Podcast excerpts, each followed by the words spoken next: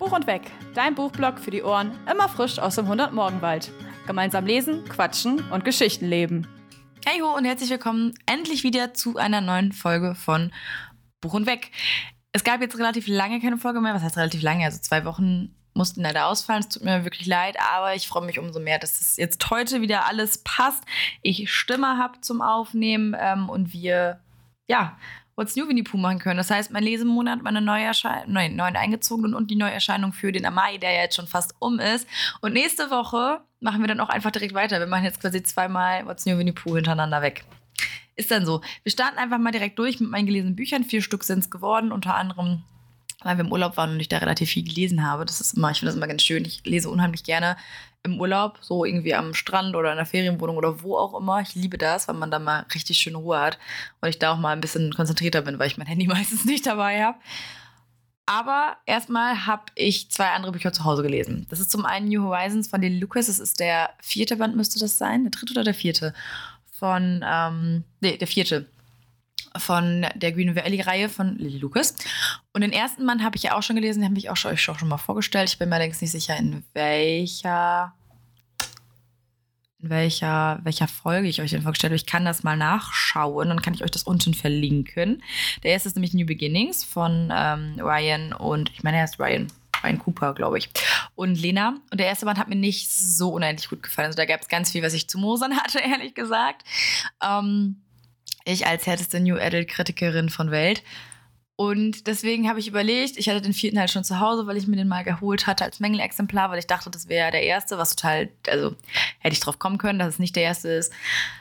Aber dann war halt die Frage, lese ich den jetzt noch? Lese ich den zweiten Band, der mich gar nicht anspricht, weil das Paar, um das es geht, hat mich halt null angesprochen im ersten Band. Also lernt man die beiden halt schon kennen. Und ich hatte gar keine Lust, die beiden in Band 2 zu begleiten. Und da ich jetzt Band 4 zu Hause hatte, habe ich gesagt, komm, dann lese ich jetzt einfach Band 4. Ich habe mich oft, wirklich oft, habe ich überlegt, ob ich das mache und ich habe es dann getan. Erstmal kann man sagen, dass man die auf jeden Fall getrennt voneinander lesen kann. Das ist nicht weiter tragisch. Also ich hatte jetzt irgendwie nicht das Gefühl, dass ich groß was verpasst habe. So ein ganz kleines bisschen, aber das war jetzt nicht ausschlaggebend für mich. In Band 4 geht es um Annie. Die hat ihr ganzes Leben in Green Valley verbracht und hat dann aber einen Autounfall bekommen, von dem sie eben immer noch, ähm, also von dem sie sich zwar erholt hat, aber sie hat halt immer noch Probleme körperlich. Ähm, beruflich macht sie was sehr Cooles. Sie macht, äh, arbeitet in einer Werkstatt. Ich fand das irgendwie ganz cool, dass man nicht wieder eine Studentin irgendwie begleitet hat, weil das macht man irgendwie im Moment ständig, sondern dass man irgendwie jemanden hatte, der ähm, handwerklich was auf dem Kasten hat und ähm, eben in der Werkstatt arbeitet, weil sie sich da auch herrlich für begeistern konnte. Und auf der anderen Seite steht Cole, ein Netflix-Star, der mal besoffen ein bisschen Scheiße gebaut hat, was alles natürlich ähm, ja, dokumentiert wurde von den Paparazzi mm, und von den Kameras. Und Cole ist so ein bisschen dieser Typ, ich bin eigentlich ziemlich arrogant und er ist mal abschmettert, aber ich habe natürlich eine total weiche und süße Seite. Und Annie mag Cole überhaupt nicht, schon auf den ersten Blick nicht, die sind sich nicht wirklich grün. Die beiden sollen aber das Weihnachtstheaterstück in der Kirche von Green Valley zusammen aufführen, beziehungsweise da Regies führen. Also Annie bietet sich an, sich darum zu kümmern um das Weihnachtstheaterstück in der Kirche und Cole bietet ihr eben ihre Hilfe an und dann kommen die beiden sich natürlich näher, als sie eigentlich wollen. Blablabla, ihr wisst, worauf das hinausläuft. An sich hat mich das Buch wieder ganz gut unterhalten und man kann die Bücher wirklich einfach schnell weglesen. Also es ist ähm, super flüssig geschrieben. Der Schreibstil von Lily Lucas ist wirklich gut. Ich mag diese Atmosphäre von Green Valley. Nichts geht über Kleinstadt. New Adult Geschichten. Also ich liebe dieses Kleinstadt-Setting. Es macht unheimlich viel Spaß, Leute wiederzusehen. Allerdings gab es einfach wirklich eine Menge Sachen, die mich bei New Horizons gestört haben. Ich weiß, dass die Reihe unheimlich beliebt ist und es eher ungewöhnlich ist. Oder beziehungsweise ich mich da immer so ein bisschen ungewöhnlich fühle, zu sagen, ich fand da irgendwie viele Sachen, habe ich irgendwie so ein bisschen kritisch betrachtet, haben mir halt nicht gefallen. Wir haben auch schon mal darüber gesprochen, dass nur wenn man Sachen kritisch betrachtet, man das Buch trotzdem mögen kann, aber da war es mir persönlich ein bisschen zu viel. Also, was mich einmal genervt hat, ist dieses Verletzen durch Verletzbarkeit. Das hat man bei, finde ich, vielen New Adult-Geschichten, das hat man, da ist ein sehr gerne genutztes Trope, finde ich, was dann irgendwie oft so irgendwie entschuldigen soll, dass es Drama gibt oder dass halt eben die Protagonisten miteinander in Clinch stehen, bla bla bla bla.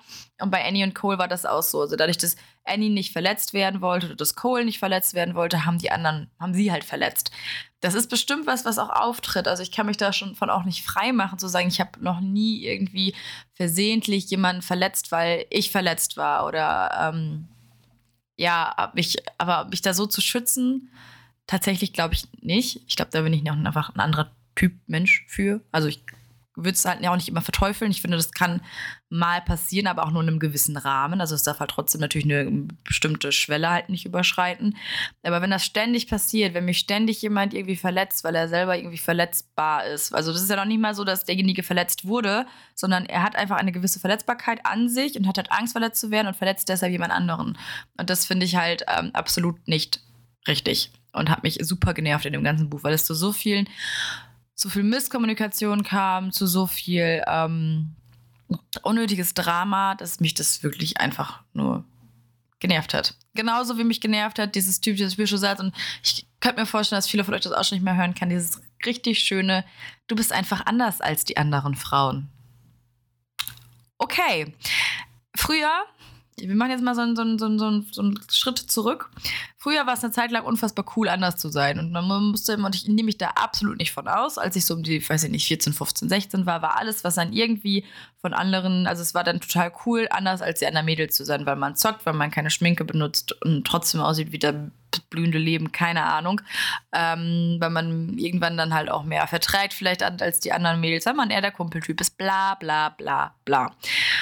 Und man stellt sich aber immer so ein bisschen, was man dabei oft nicht gemerkt hat, als Teenager und als Teenager finde ich das absolut nicht verwerflich, das zu denken. Als Teenager ist es meiner Meinung nach vollkommen normal, dass man irgendwie was sucht oder eine Eigenschaft gerne hätte, die einen von den anderen abhebt. Irgendwann, finde ich, merkt man dann, okay, es gibt auf jeden Fall Eigenschaften, in denen ich anders bin, die mich ausmachen. Es gibt Sachen, in denen ich besser bin als andere. Das ist gut so, aber im Allgemeinen bin ich jetzt nicht als Gesamtpaket anders und dadurch besser als andere Frauen. Und das ist irgendwie dieser Punkt, ähm, mit dem ich mich irgendwie in letzter Zeit auch, was heißt viel beschäftigt habe, aber viel auch, ähm, ja doch, viel darauf aufmerksam gemacht wurde. Und dann auch gedacht, was ist eigentlich für ein Bullshit, dieses typische, du bist anders als die anderen Frauen, ist in dem Fall ja ein Kompliment. Also hebe ich ja jemanden über alle anderen Frauen. Natürlich ist es normal für mich, dass mein Partner für mich anders ist also dass mein Partner irgendwas an sich hat, dass er für mich anders ist als all der andere Rest, hätte ich jetzt beinahe gesagt, weil ich ja nur diesen Menschen liebe. Von daher, na klar, es ist für mich ein, also generell einfach, der Mensch ist dann für mich anders, besonderer für mich. Aber ich konnte diesen Satz da einfach nicht mehr hören, weil das auch einfach Bezug genommen hat auf zum Beispiel, dass Annie in der Werkstatt arbeitet. Natürlich ist es irgendwie die Minderheit von Frauen, die in der Werkstatt arbeiten, so im Allgemeinen. Und es wird dazu auch immer häufiger, aber so früher auf jeden Fall war das natürlich noch seltener. Aber daran dann immer so, so festzumachen, ey, Annie ist anders als alle anderen Frauen, deswegen ist sie irgendwie cool und der Rest ist irgendwie stinklangweilig oder blöd und alle gleich, hat mich halt irgendwie echt ein bisschen, sorry, abgefuckt, weil ich irgendwie dachte, da sind wir schon ein bisschen weiter. Ähm, drüber. Also, das klingt jetzt so richtig hart, ist mir gerade aufgefallen, aber ich mag diese Einstellung nicht. Ich mag dieses, ähm, ja, dieses dadurch dann vielleicht auch unbewusste Kleinreden von anderen Frauen. Ich glaube nicht, oder ich bin mir zu 100% sicher, dass das nicht die Intention von, von äh, Lilly Lukas gewesen ist. Also ich möchte das da jetzt in dem Fall nicht vorwerfen, weil das halt was ist, was ähm, hätte ich vor einem Jahr ein Buch geschrieben, hätte ich wahrscheinlich auch super viel das mit drin gehabt und so. Und das ist vielleicht was, was bei mir aktuell mehr klickt oder mehr ja, triggert kann man es nicht nennen, es triggert mich halt nicht, aber was halt bei mir mehr Klick macht, weil ich mich da irgendwie mit beschäftigt habe, die letzten Monate, wie auch immer. Ähm, aber ich möchte ihr da auf jeden Fall nichts vorwerfen, versteht mich da nicht falsch. So, das hat mich noch genervt. Dass ganz oft der Satz kam, nichts ist schon gut. Ah, rede doch einfach miteinander. Ich kann das halt nicht nachvollziehen. Die Protagonisten dort sind, weiß ich nicht, Mitte 20 und das, da verstehe ich das einfach nicht, wenn man schon miteinander länger anmandelt, man dann die ganze Zeit sagt, nee, passt schon. Schon gut. Nee. Boah, das hat mich so genervt. Also, das ist so, ich kann das verstehen. Das ist auch der Grund, warum ich aktuell so gerne Coming-of-Age-Romane lese. Weil ich das da noch nachvollziehen kann. Da hast du halt vielleicht als 16-, 17-Jähriger noch nicht den Arsch in der Hose, hätte ich jetzt mal gesagt, oder die Lebenserfahrung oder die Sicher Selbstsicherheit, was, whatever. Viele haben das auch schon. Aber ich kann das bei niemandem, der 16 ist, irgendwie besser nachvollziehen, als das ständig bei irgendwelchen Mitzwanzigern zu lesen. Und das ist jetzt, also, kann man schon wieder sagen, versteht mich nicht falsch. Natürlich gibt es Charaktere, zu denen das passt, weil die an sich eher introvertiert sind, weil sie vielleicht man schon das ganze Buch über gemerkt hat, das sind Leute, die können vielleicht nicht gut mit Konfrontation umgehen, das sind Leute, die können vielleicht nicht gut mit Worten umgehen oder oder oder. Das sind alles dann verständliche Gründe, um einer Konfrontation aus dem Weg zu gehen und zu sagen, nichts ist schon gut. aber Annie und Cole sind halt beide nicht auf den Mund gefallen. Es passt halt einfach nicht. Es ist dann für mich einfach gekünsteltes Drama. Und das nervt mich dann halt. Ihr müsstet eigentlich mal sehen, wie ich die ganze Zeit mit den Fingern rumfuchtel, obwohl das keiner sehen kann. Das ist gerade richtig extrem gewesen. Jetzt würde ich irgendwas dirigieren wollen oder so. So, ähm, das sind die Sachen, die mich genervt haben. Ansonsten fand ich äh, Annie und Lina leider sehr ähnlich. Lina ist ja die Protagonistin aus dem ersten Teil. Die kommt auch noch mal vor. Ich finde allerdings, dass ähm, alle Charaktere, die aus den Vorbänden vorkamen, immer sehr blass geworden sind. Das ist aber kein Phänomen von, von Green Valley, sondern es ist ein allgemeines Phänomen meiner Meinung nach. Also das habe ich auch bei Sachen wie Redwood Love gehabt, äh, was ich ja ab, ich sagen, ab und schief liebe, was ich aber sehr liebe. Und zwar, dass ich das Gefühl habe, also nur weil ich dann jetzt nicht mehr der, der Nebencharakter bin, habe ich ja trotzdem noch einen Charakter. Ne? Also ich bin dann zwar nicht mehr der Main Character, aber ich habe ja trotzdem noch Charakterzüge und Eigenschaften. Und ich finde oft in ähm, New Adult Büchern, da wechseln halt oft die Protagonisten. Bei Fantasy kann ich es halt nicht beurteilen, weil da haben wir das selten, dass die Protagonisten über mehrere Bände halt eben wechseln. Da wechselt sich die Perspektive meistens halt innerhalb des Buches. Dass ich da das Gefühl habe, dass Nebencharakteren einfach so gleich sind. Also, dass sie ihren Charakter so ein bisschen verlieren. Und gerade wenn man vorher Bücher aus deren Perspektive gelesen hat, vermisst man das manchmal so ein bisschen. Das ist ja auch so, also ich bin der Main Character meines Lebens, doof gesagt. Und meine beste Freundin, Lisa, ist der Main Character ihres Lebens, so blöd gesagt. Aber wenn sie jetzt, oder wenn ich jetzt als Nebenfigur in ihrem Leben auftauche, des Öfteren mal, habe ich ja trotzdem eigenen Charakter, auch wenn Lisa der Main Character ist. Versteht ihr, was ich meine? Das fehlt mir manchmal so ein bisschen. Dann wird alles irgendwie, alle sind dann irgendwie gleich und alle sind irgendwie so. Ja, da wird dann, also ich, da hätte ich mir ein bisschen mehr Tiefe auch bei den Nebencharakteren tatsächlich gewünscht. Und wie gesagt, Annie und Lena sind meiner Meinung nach zu ähnlich. Auch es gibt so ein paar ähm, Parallelen, die mich so ein bisschen, ja, die mir so aufgefallen sind, wo man sich so dachte, ach, schon wieder das Gleiche. Ähm, komme ich gleich, kann ich gleich noch kurz zu spoilern, was machen wir dann nachher. Ähm, ja, das hat mich ein bisschen genervt. Und was ich ein bisschen witzig fand, das ist mir auch schon öfters aufgefallen, wenn Leute in Büchern ein Star sind und die wollen sich verstecken, setzen sie eine Cap auf, dann passt das. Das ist so witzig, weil ich denke mir immer so, es reicht halt nicht. Also Mike trägt auch sehr viel Cap und nur weil der eine Cap trägt, sitze ich da und ich denke mir so, pff, was machst du in meiner Wohnung? Wer sind sie? Das ist eigentlich eher selten, dass man jemanden dann nicht mehr erkennt. Also du hältst halt trotzdem noch die Augenpartien. Also klar, von hinten so kannst du es dann nicht so gut erkennen, aber du musst dir die wirklich schon sehr tief ins Gesicht ziehen, wenn du möchtest, dass dich keiner mehr erkennt. Also das fand ich immer ein bisschen so, ja, also aus Cole wird jetzt ein ganz neuer Mensch, ähm, denn ich trage eine Cap. Nein, Cole, man erkennt dich trotzdem noch. Laber nicht. So, jetzt habe ich irgendwie super viel Negatives gesagt. Ähm, ich kann euch trotzdem nur sagen, es gibt super viele Leute, die diese Reihe sehr, sehr lieben sehr, sehr lieben. Deswegen lohnt es sich auf, auf jeden Fall mal reinzuschnuppern. Ich finde auch trotzdem, man kann mit der Reihe nichts falsch machen, gerade weil sie halt so schnell zu lesen ist, gerade weil man sie wirklich gut so wegatmen kann, hätte ich jetzt gesagt, ähm, lohnt es sich definitiv mal, sich das erste Band, den ersten Band vorzunehmen. Also es ist definitiv keine verschwendete Lebenszeit oder so. Ähm, es ist nur einfach nicht mein Cup of Tea, würde ich jetzt mal so sagen. Ähm, aber was Green Valley wirklich hat und was ja von vielen sehr positiv gesehen wird, ist einfach dieses Kleinstadt-Feeling. Das ist einfach cool. Das ist einfach schön. Ich mag das. Ich mag das auch lieber als dieses Universitätssetting. So, und jetzt spoilere ich noch mal ganz kurz ähm, den Part, was, was für mich sehr ähnlich war. Und zwar, also es ist jetzt wirklich nur eine Kleinigkeit, falls ihr noch mal dranbleiben wollt.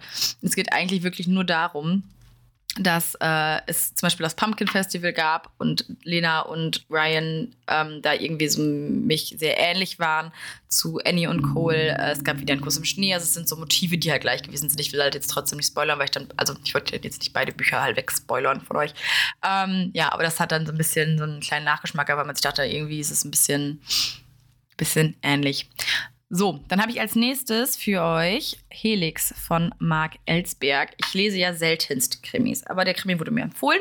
Gar nicht wahr, Krimis ist gar nicht ein Thriller, sorry. Ja, guck mal, jetzt bin ich hier schon, ich, ich lese so selten Krimis und Thriller, dass ich das alles komplett durcheinander würfel. Das hat nichts mit Krimi zu tun, das ist ein Thriller. Und da geht es um den Tod, oder wie ich es hier geschrieben habe, den Toth des US-Außenministers. Und der hat dann so ein Zeichen auf dem Organ, was sich da irgendwie bildet, also auf dem Herzen. Gleichzeitig spielt es noch in Indien, Brasilien und Tansania, weil da gibt es Pflanzen und Tiere, die es eigentlich nicht geben dürfte, die halt viel zu viel Ertrag haben oder zu, ähm, wie ist das denn, resistent sind gegen Erreger oder Pestizide, whatever. Und auf der anderen Seite stehen noch Helen und Greg, die einen Kinderwunsch haben und dadurch aufmerksam werden auf sonderbegabte Kinder. Im Allgemeinen geht es um Genveränderungen ja, Genveränderung kann man das nicht nennen, also Genmutationen, So, jetzt muss ich als Biologin vor allem den richtigen Termin nehmen, weil das ist unangenehm. Also es geht um Genmutation, es geht darum quasi um ähm, Designer Pflanzen, Designer Kinder. Ähm, ich finde das immer so ein bisschen tricky. Also es wird ja immer, dieses Wort Genmutation wird ja immer sehr verteufelt. Und es gibt allerdings manchmal wirklich sehr einfache Genmutationen, sage ich mal. Also wenn ihr in ein Geschäft geht und euch eine Rose schnappt, ist das schon eine Genmutation. Und diese Rose hat euch bisher auch noch nichts getan, außer euch in den Finger zu pieksen. In dem Fall geht es um was, was ich immer sehr erschreckend finde, nämlich um Designerbabys. Also so, dass ich quasi dann schon im Mutterleib mir aussuchen kann oder schon vorher, vorher glaube ich, und dann wird das Kind eingepflanzt, also der Embryo, ähm, schon zum Beispiel wählen kann, ey, ich habe jetzt zum Beispiel grün-braune Augen, Mike hat blau-grau, welche Augenfarbe wollen wir? Ah, Mike hat nicht so viel Haarwuchs, äh, pf, nee, dann, dann, dann nehmen wir lieber mein, meine Genetik, was das angeht. Ähm, und darum geht es eigentlich hauptsächlich. So, so viel kann ich, glaube ich, verraten. Was ich super lustig fand, ich habe vor zwei Jahren, müsste ich wissen, ja, zwei Jahre müsste das jetzt her sein, im August zwei Jahre, war ich auf, also ich habe einen Kurs belegt mit angewandter, genau, wie hieß der Kurs? AGM, angewandte genetische Methoden. So. Und ähm, da waren wir auf einer Konferenz. Das war ein bisschen scheiße, weil es war Corona und ansonsten sind wir hingefahren. Das wäre viel cooler gewesen. Das wäre, glaube ich, in Wien gewesen dieses Jahr. Äh, ich habe jegliche Exkursion dieses Jahr verpasst in meinem Studium. Das ist echt, also das ist echt zum Heulen so ein bisschen. Aber ähm, ich durfte dann bei der Konferenz halt trotzdem teilnehmen, so wie jeder andere meines Kurses auch. Und das war halt online. Und da war ein Typ, ein Isländer, dem ist, also Mike ist, der ist bis Mike bis heute im Kopf geblieben, weil Mike war halt, ich habe halt im Wohnzimmer gehört und Mike ist da gerade so durchgerannt. Und der Isländer hat einfach von jedem oder von fast jedem Einwohner Islands, aber Island ist auch nicht so groß, hat eine komplette Einwohnerzahl von vergleichsweise zum Beispiel Hannover. Also Hannover hat ungefähr so viele ähm, Einwohner wie äh, ganz Island. Und der hat aber von jedem einfach die genetischen Daten, um halt eben, also erstens weil Island die Bevölkerung halt nicht so groß ist und da wäre es halt gut, wenn du weißt, mit wem du verwandt bist. Das habe ich mal gehört. Ich weiß nicht, wie, also ich kann mir das vorstellen, aber ich weiß äh, nicht, ob das so stimmt. Aber auch generell, weil er dann halt eine Bevölkerung, eine, eine, eine, ähm, eine, eine Inselbevölkerung hat, wo er dann halt eben die Genetik halt nehmen kann. Oder beziehungsweise die Genetik halt eben ähm, weiter erforschen kann. Und davon habe ich einen Vortrag gehört. Und dieser Isländer kommt in diesem Buch vor. Das fand ich schon irgendwie crazy. Ich fand es super crazy. Also es ist jetzt wahrscheinlich für euch nicht so crazy wie für mich. Aber ich fand es unfassbar verrückt, dass ich ein Buch lese ähm, über Biologie und Genetik und so weiter und so fort. Und da wird dann so ein Typ vorgestellt oder kommt halt so kurz drin vor, als so, ähm, so ein Vorreiter und krasser Typ. Und man denkt sich so, ah krass, den habe ich schon mal, bei dem war ich schon mal auf dem Vortrag. Es wäre natürlich noch cooler gewesen, dann hätte ich den halt gesehen in Wien. Aber so habe ich auch schon mal einen Vortrag live von ihm gehört auf einer Konferenz, wo du die Karten verkaufen musstest. Also die wurden von uns natürlich Wurden die gesponsert? Ja, ich glaube schon. Ich glaube, die hat die Uni übernommen, meine ich. Müsste eigentlich. Sonst würde ich ja keine Leistungspunkte kriegen. Das wäre ja, wenn ich mir das nicht leisten könnte. Naja, auf jeden Fall fand ich das spannend. Generell ist das Buch auf jeden Fall gut recherchiert. Das muss man ganz ehrlich sagen. Ich finde, es wirft richtig gute Fragen über die Ethik auch auf. Also, ähm, wann ist es zu viel? Äh, es gibt ja schon mehrere pränatale, ähm, also vorgeburtliche super übersetzt, Anna, vorgeburtliche äh, Verfahren, wo man halt eben zum Beispiel auch dann rausfinden kann, inwiefern ein Kind zum Beispiel eine Krankheit hat oder nicht. Aber es wirft natürlich auch immer die Frage auf, bis wann ist es dann irgendwie in Ordnung, ähm, zu sagen, okay, dann, dann, dann, dann nicht, blöd gesagt, oder ähm, ich möchte das Kind dann nicht austragen, weil das vielleicht irgendwie ähm, dann die und die Krankheit kriegen würde, inwiefern ist das ethisch vertretbar und so weiter und so fort, bis zu welchem welcher Woche ist es ethisch vertretbar und all solche Sachen. Inwiefern ist es vertretbar, ein Designer-Baby herzustellen? Ich sage jetzt bewusst herzustellen. Ähm, ganz, ganz schwierige Fragen. Also ich finde äh, Bioethik auch immer sehr, sehr spannend. Also es ist natürlich auch echt immer so ein Minenfeld, auf dem man sich da bewegt, aber es ist super interessant und es äh, ist auch super wichtig, dass man halt eben bei allem, was möglich ist, trotzdem eben noch im Hinterkopf hat, was man vielleicht trotzdem nicht tun sollte ich finde das auf jeden Fall, fände es auf jeden Fall super gruselig, wenn ich irgendwann äh, schwanger wäre und ich könnte mich dann quasi vor so einen Laptop setzen und sagen, ja, dann nehme ich grüne Augen, braune Haare, so wie bei Sims damals, so Sport, 9 von 10, Musik, 9 von 10, Kunst, 3 von 10, ah, jetzt habe ich nur noch sieben Leist äh, Fähigkeitenpunkte. Fände ich ein bisschen gruselig. Im Allgemeinen ähm, war mir das Buch ab und an ein bisschen zu langärmig. Also ich habe durchgehalten das sind jetzt erstmal negativ, was es ist, aber wenn ich schon mal einen Thriller durchlese, dann ist es schon, das heißt schon einfach, aber es ist, das ist schon, wenn ich einen Thriller durchlese, ist es schon was Gutes. Ich fand es, wie gesagt, manchmal ein bisschen langatmig, da war auch so ein bisschen die Frage, zu viele Köche verderben die Story. Also Dadurch, dass man halt den US-Außenminister hat, man hat dann ähm, Helen und Greg, man hat diese Indien, Brasilien, Tansania-Geschichte. Dadurch hat man einfach sehr viele Protagonisten und Geschichten und Stories, die mir manchmal ein bisschen zu viel waren. Also hätte man vielleicht, äh, hätte ich mir, ja, hätte ich mir einfach einen anderen Fokus vielleicht gewünscht. Und dann wäre das für mich vielleicht auch eine etwas deutlichere und klarere Story gewesen. Und am Ende wird auch sehr viel hin und her gerannt. Also da ist es dann eher so ein bisschen Verfolgungsjagd. Das ist ja immer nicht so mein Fall. Also ich, ich, ich kann ja wenigstens, also ich kann ja sagen, das ist dann nicht mein Fall. Ich weiß, dass es trotzdem gut war. Ähm, aber ich bin ja immer nicht so Fans von, wir reisen jetzt durchs ganze Land oder wir reisen durch den ganzen Kontinent oder wir rennen von A nach B oder wir machen eine Verfolgungsjagd durch Berlin. Das ist immer alles nicht mein Ding, bin ich äh, ganz ehrlich. Ich bin ja immer eher so ein, ähm, wir bleiben, wo wir sind oder wir reisen durch die Gegend, aber dabei müssen wir auf jeden Fall immer noch ein paar Rätsel und Mysterien haben. Das war mir tatsächlich ein bisschen zu wenig. Was ich mega witzig fand, ist, dass da ein Kind war, was die Präsidentin geduzt hat, also die Präsidentin der Vereinigten Staaten geduzt hat und sich tierisch darüber aufgeregt wurde, mehrmals im Buch, dass, wie, also wie das Kind diese Präsidentin dann duzen könnte. Das ist ja ein deutscher Autor. Und ich habe dann so gedacht, das kann ja gar nicht. Im, Deutsch, also im Englischen gibt es ja gar kein Du und gar kein Sie. Klar gibt es auch, man redet höflicher mit dem einen als mit dem anderen vielleicht, so blöd gesagt. Aber es gibt ja kein richtiges Du. Das hat mich komplett rausgeworfen. Das ist so eine richtige Kleinigkeit, die mich richtig nervös gemacht hat, weil ich mir dachte, hä, es gibt doch gar kein Du und Sie im Englischen. Das macht gar keinen Sinn. Das hat mich ein bisschen äh, verwirrt, muss ich sagen.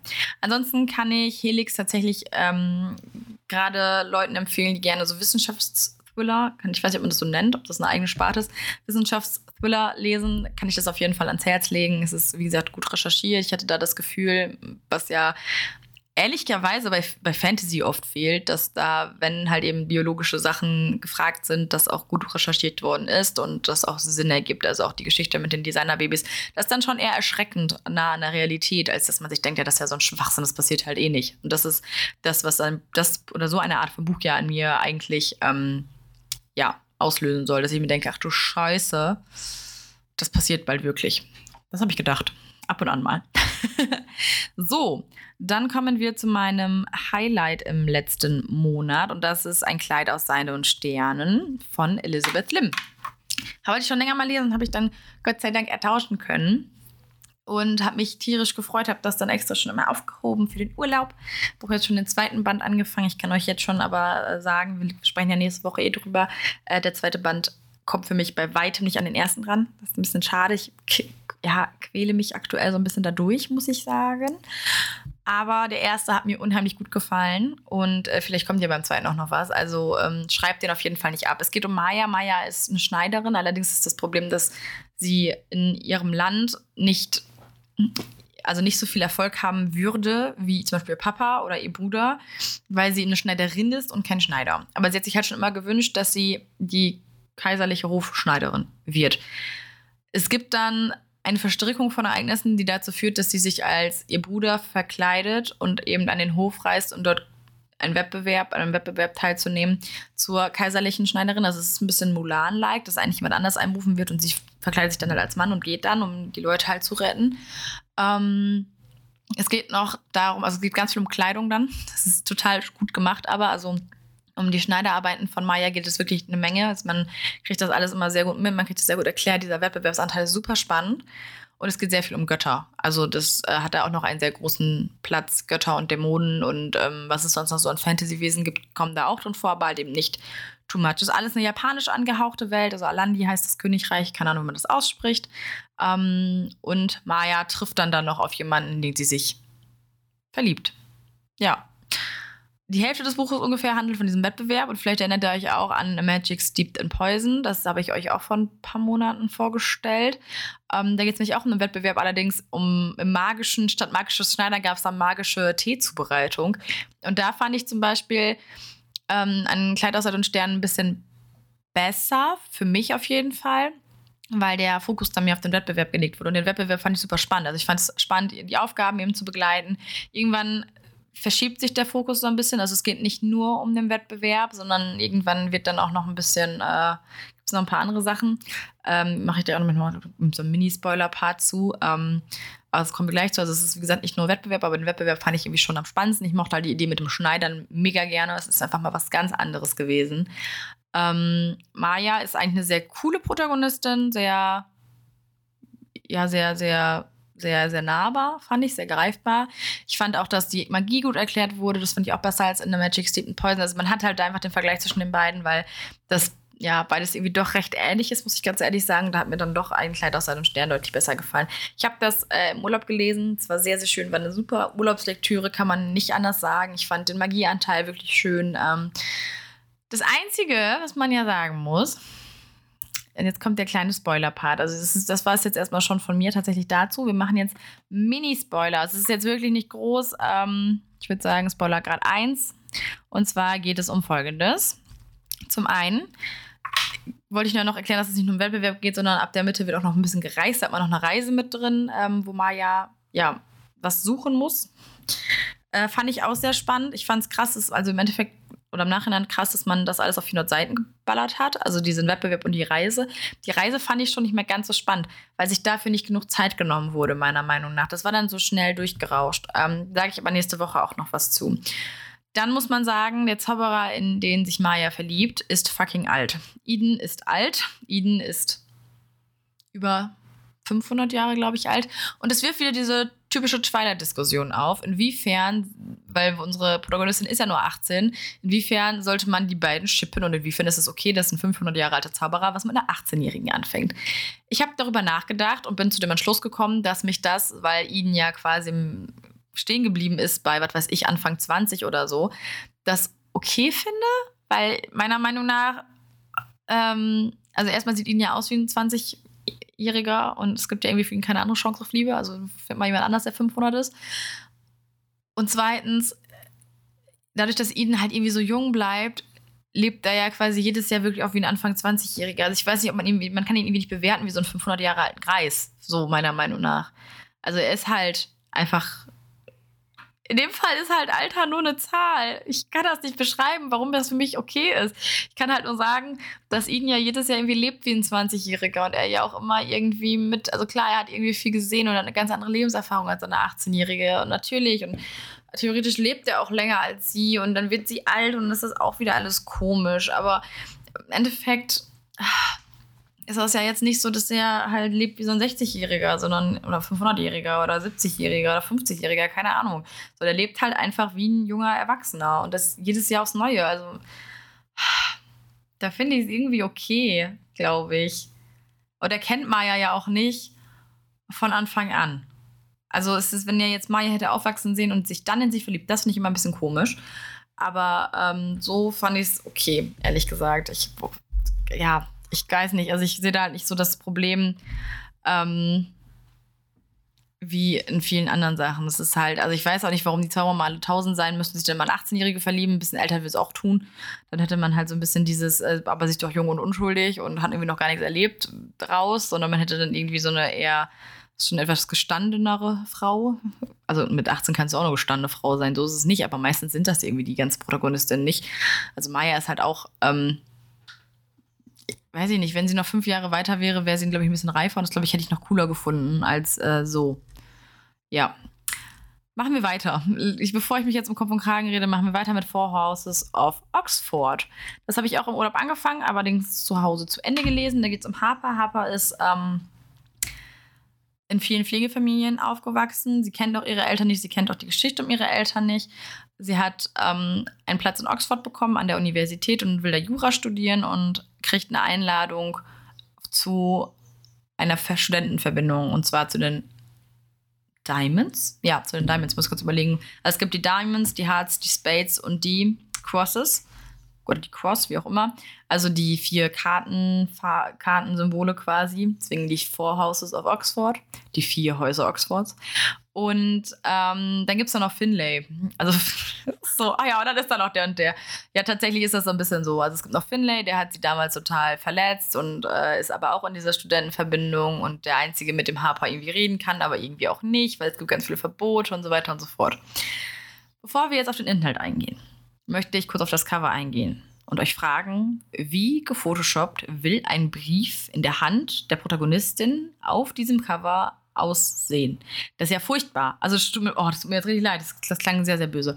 Aber das sieht wirklich krass gefotoshoppt aus. Also, ich finde, das Cover ist absolut nicht meins. Gar nicht, äh, muss ich leider hier an dieser Stelle zugeben. Ähm, Ich fand viele Sachen an Vorhaus auf Oxford ein bisschen schwierig. Ich bin, ihr, ihr merkt das, ich bin, im, ich bin richtig in Meckerlaune die letzten drei, vier Monate. Ich muss irgend, also entweder muss ich andere Sachen lesen oder ich muss irgendwie mal gar nicht lesen, damit ich mal wieder ein bisschen, bisschen freundlicher bin. Oh, jetzt muss ich Geld. Oh, sorry.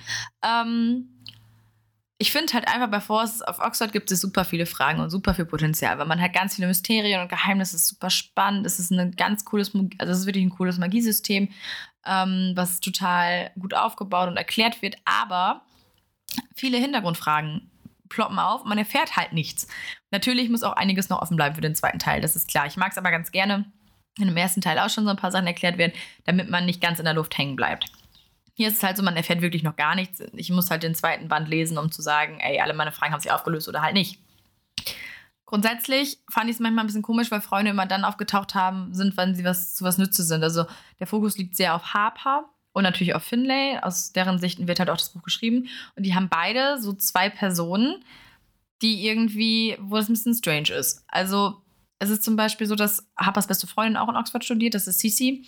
Und Cici, ähm, Cicis Familie hat mal Harper aufgenommen als Pflegefamilie und dann haben sich die Eltern getrennt und konnten Harper halt als, als äh, Kind nicht mehr aufnehmen oder Harper musste halt dann die Pflegefamilie wechseln. Dann hat sie halt mit Cici Kontakt gehalten und dann sehen die beiden sich und die fragen auch gar nicht nach den Eltern mal. Also die hat ja da als als, als, als Pflegefamilie, also die hat ja als Pflegekind gewohnt und ich gehe mal davon aus, dass sie sich mit den Eltern ganz gut verstanden hat.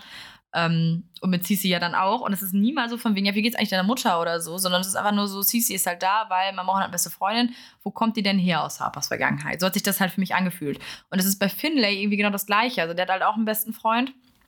Und ähm, der ploppt halt auch irgendwie so aus der Vergangenheit auf, wo man sich so denkt, wie? Warum? Also nur, der ist halt, der hat halt auch eine ganz wichtige Rolle in dieser ganzen Geschichte. Und das ist halt dann so ein bisschen, man hat so das Gefühl, die haben, also eigentlich ist es ganz cool, weil natürlich haben dann die, die, die, ähm, die, die Nebencharaktere auch eine Aufgabe und die haben auch Charakter in dem Fall.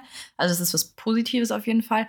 Aber ich finde, das ist manchmal ein bisschen komisch, dass das dann immer so äh, aufploppt, weil man irgendwas braucht gerade so ein bisschen.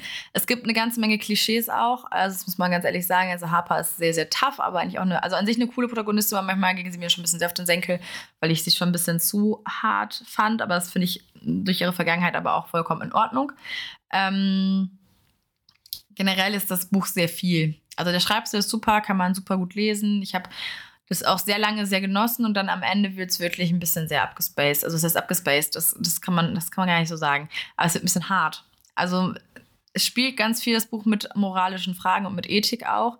Und am Ende wurde es schon super heftig, fand ich. Und das war mir ein bisschen zu viel. Also ein bisschen zu drüber. Für Leute, die aber das auch gerne brutal mögen und gerne brutalere Fantasy mögen, und das ist eigentlich total komisch, weil das Buch ansonsten eigentlich immer sehr sehr zuckerwattig ist, aber da wird es halt wirklich ab gegen Ende zwei, dreimal gibt es echt Situationen, die sind echt äh, hart wie Stein. Den könnte das Buch auf jeden Fall gefallen. Also mir war das am Ende ein bisschen too much. Grundsätzlich ähm, für mich aber trotzdem ein solides Buch. Also ist jetzt nicht so mein Favorite Book of all time.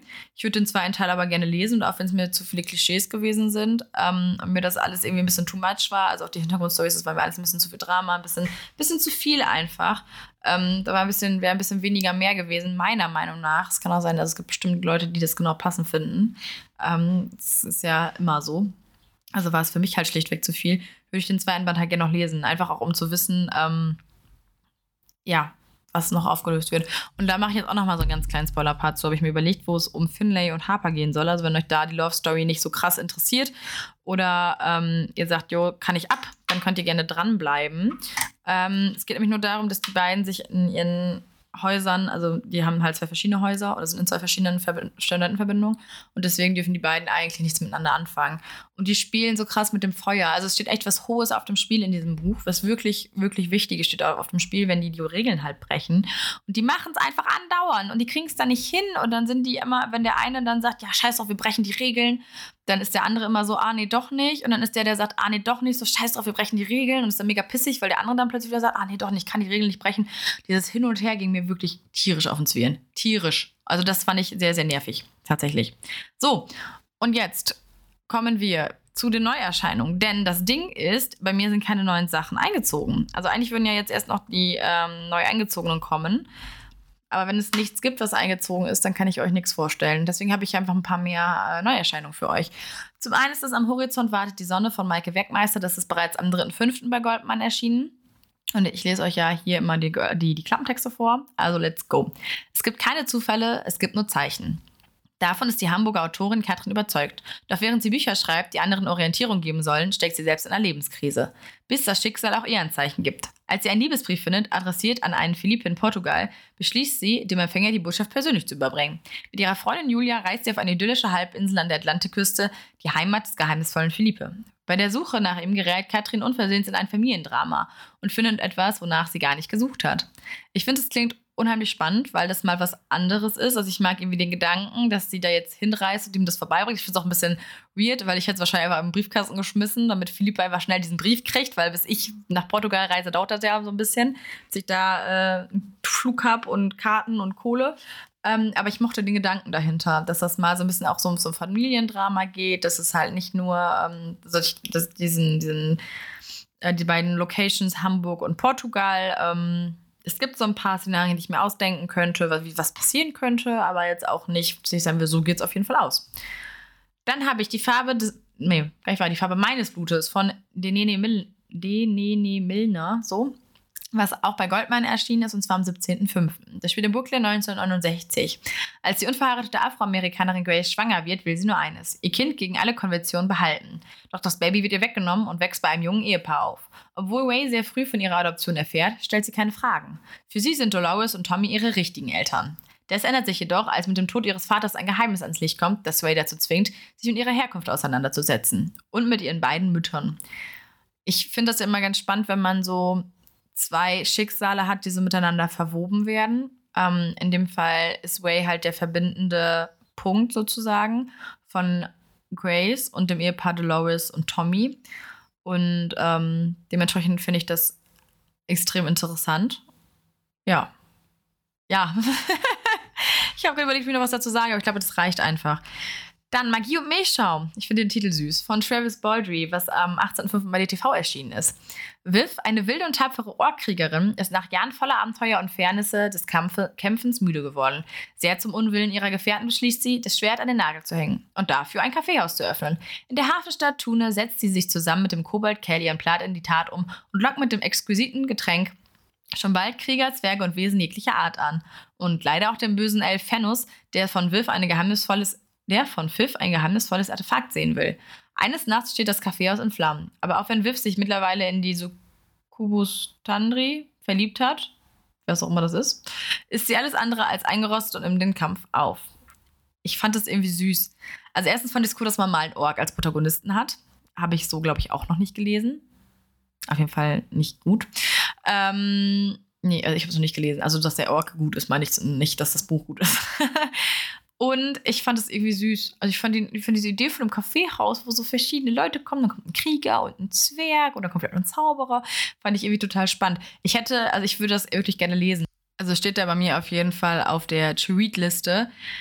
Ich habe bei mir schon fast ein bisschen Angst, dass das ein bisschen zu viel Kampf und ein bisschen zu wenig Milchschaum ist. Also weil ich da immer sehr Freund von so ja, ich mag das ja. Ich bin ja gar nicht so der Typ für. Ich muss immer Kampf und äh, Fights und so haben, muss ich ja ehrlich sagen. Aber ich fand es spannend und ich finde das Cover auch sehr cool.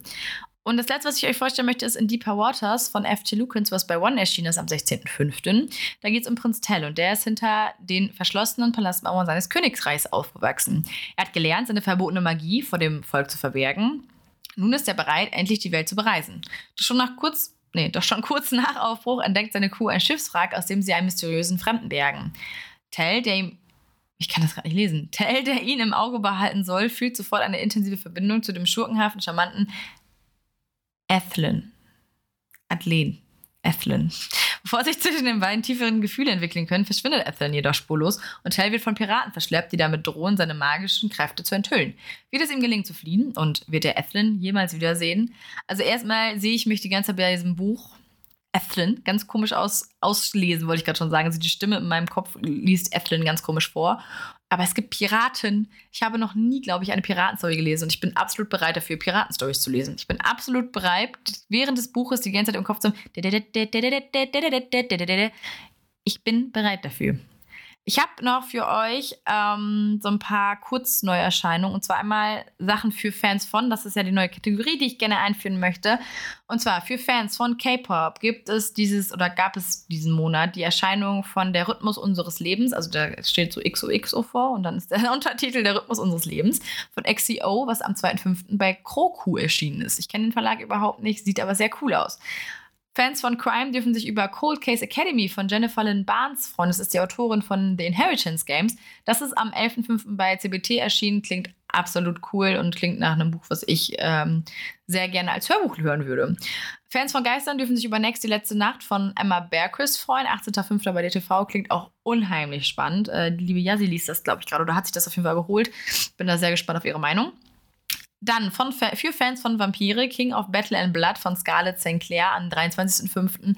bei Lux erschienen.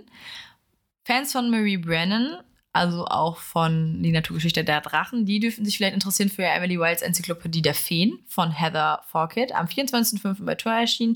Und für Fans von Biografien, I'm Glad My Mom Died von Janet McCurdy, also Sam aus iCarly, jetzt als ein Beispiel, oder die meisten oder vielen daraus auf jeden Fall bekannt, ist am 24.05. bei Fischer Taschenbuch erschienen. Schon vorgestellt habe ich mir euch in meiner Neuerscheinungen Folge, in der großen, äh, Anfang des, entweder Anfang dieses Jahres oder Ende letzten Jahres, ich weiß gar nicht, wann ich die gemacht habe. Ja, the City von Fonda Lee, das ist erschienen. Moorläufer von Boris Koch ist erschienen. In jedem Atemzug nur du von Jennifer Wiley. Die unerhörte Reise der Familie Lawson von TJ Klun. Also da wieder Neues von dem super gehypten Autor aktuell. Tristan Mortalis von Melissa C. Hill und Anja Stapor ebenfalls erschienen. Außerdem ähm, All My Golden Memories von Munja Jayawand weiß nicht, wie man den Namen ausspricht. Ich weiß auch nicht, wie man den Namen ausspricht. Where Summer's Days von Ivy Lee ist auch erschienen. Und äh, habe ich euch alle halt vorgestellt, deswegen stelle ich euch die jetzt nicht näher vor. Äh, die sind auch alle schon erschienen tatsächlich. Also das Einzige, was jetzt noch erscheint, ist halt, deswegen habe ich jetzt die Daten auch nicht mehr vorgelesen, ähm, das von Ivy Lee, Where, the Summer's, oder Where Summer's Days, das ist am 29.05. erscheint das, also jetzt halt am Heute ist der 26. Morgen ist der 27. Sonntag der 28. Am Montag, an Pfingsten? Ja, dann an Pfingsten. Okay. Und habe ich noch Fortsetzungen, allerdings gar nicht so viele. Das sind nur drei Stück dieses Mal, die ich gefunden habe. Ähm, und zwar einmal ist es von Shane of Thorns, der dritte Teil, die letzten Stunden von Cassandra Clare, ist bei Goldman erschienen, ist auch schon erschienen. Ebenso ist auch schon erschienen die Chroniken von St. Mary 8 mittlerweile. Dr. Max, Dr. Dr. Maxwells, boah, das war ein Zungenbrecher. Dr. Maxwells bedenklicher Zeitvertreib von Jodie Taylor ähm, ist bei Blanvalley erschienen. Ich habe da diesmal einfach nur BV hintergeschrieben. Ich dachte, was für ein Verlag ist das eigentlich? Gut, was mir das doch eingefallen ist. Und von Dark Sigils der zweite Teil, wie die Dunkelheit befiehlt, von Anna Benning. Ich weiß nicht, wie viele Bände es da gibt. Ich könnte mir da vorstellen, dass das auch eine Dilogie ist oder eine Trilogie. Aber ich könnte mir eine Dilogie vorstellen. Ich bin mir aber nicht sicher.